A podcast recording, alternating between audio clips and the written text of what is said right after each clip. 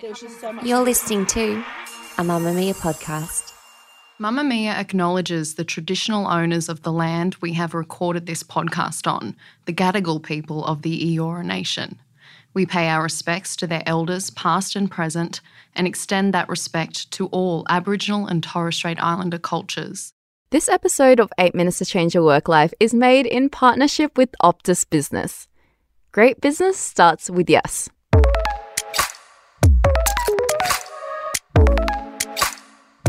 Perfectionism. You'd think that'd be good quality, right? You're always working towards the best you can be and to make no mistakes. But is a constant pursuit of perfectionism stopping you from succeeding? From Mamamia, welcome to 8 Minutes to Change Your Work Life, the podcast that's here to improve your productivity in just a few minutes. My name is Deborah Ho.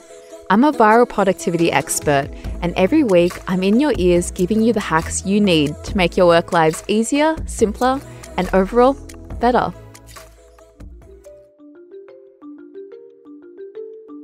Perfectionism.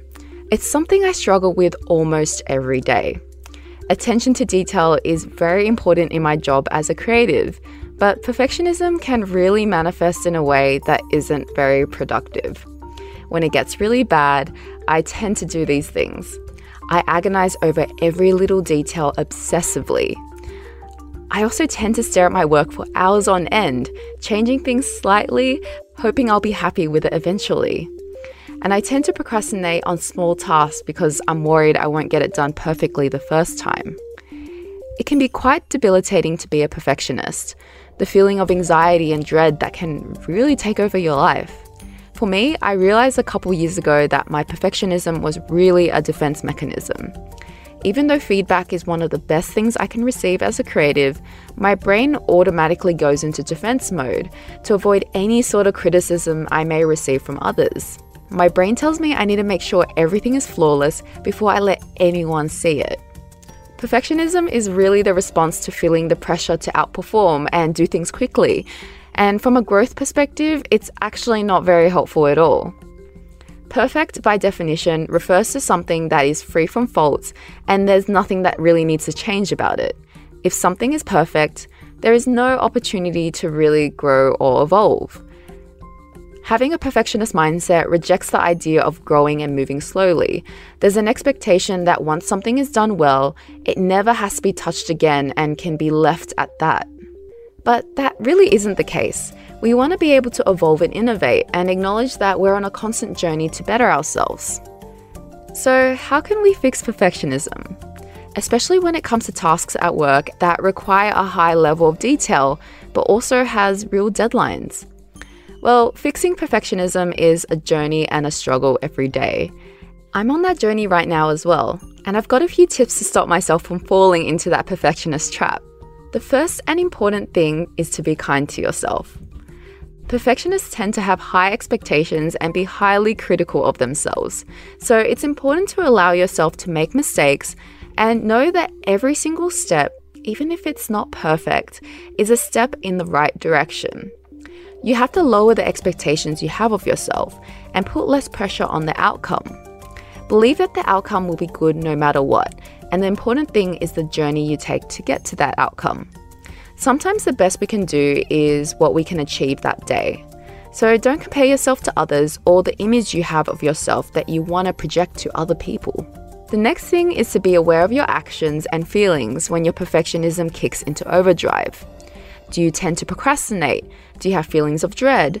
Do you stress yourself out? Or do you micromanage other people? Self awareness is the key to making improvements in your life, so every time you find yourself agonizing over something, take a step back, acknowledge it, and even write it down so you know that's a tendency you have. It'll be easier to catch yourself when you fall into these behaviors, and you can stop it before your perfectionism becomes so extreme and causes you anxiety. Another important thing is to allow yourself to fail, multiple times if you can. Exposure therapy is one of the best ways to get over your fear of something, and a perfectionist's greatest fear is failure and criticism. Perfectionists want to give up if they can't get it done perfectly and immediately, and tend to think failure is not an option, when in fact, it's the best way to learn and grow. So, anytime you feel bad about yourself for making a mistake, know that it's completely okay to do it and it's helping you more than you think. Make it a goal to do something badly a couple times before you get it right.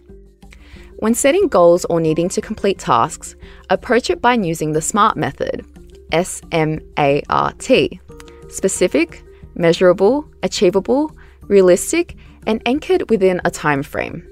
This means that having the goal be as simple and realistic as possible will stop you from spending unnecessary time on it and less time trying to perfect it.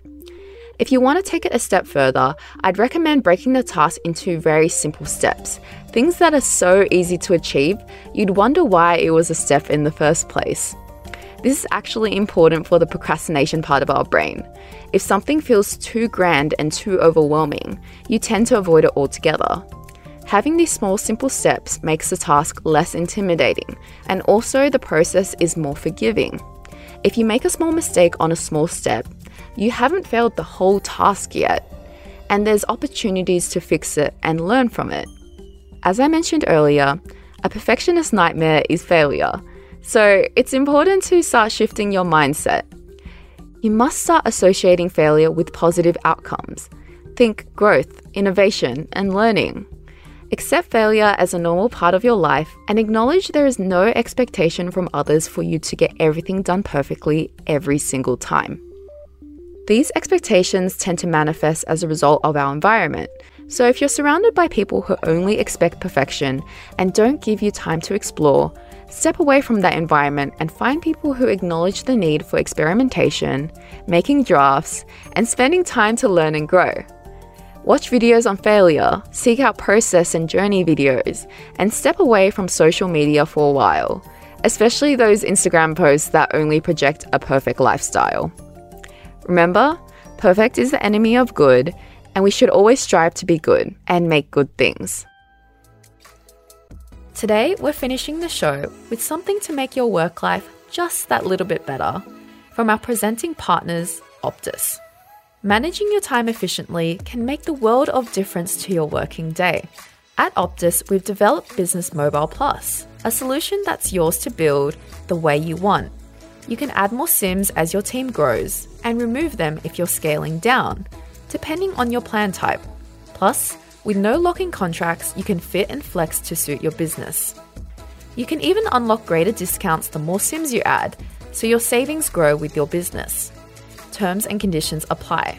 To find out more, visit optus.com.au slash business mobile plus. That's it for 8 Minutes to Change Your Work Life this week. We'll see you again next week. The executive producer is Liz Ratliff. I'm Deb Ho, and I'll see you in the Mamamia app. This episode of 8 Minutes to Change Your Work Life was made in partnership with Optus Business. Great business starts with yes. The opinions and experiences in this podcast are those of our expert guests and should not be considered an endorsement by Optus.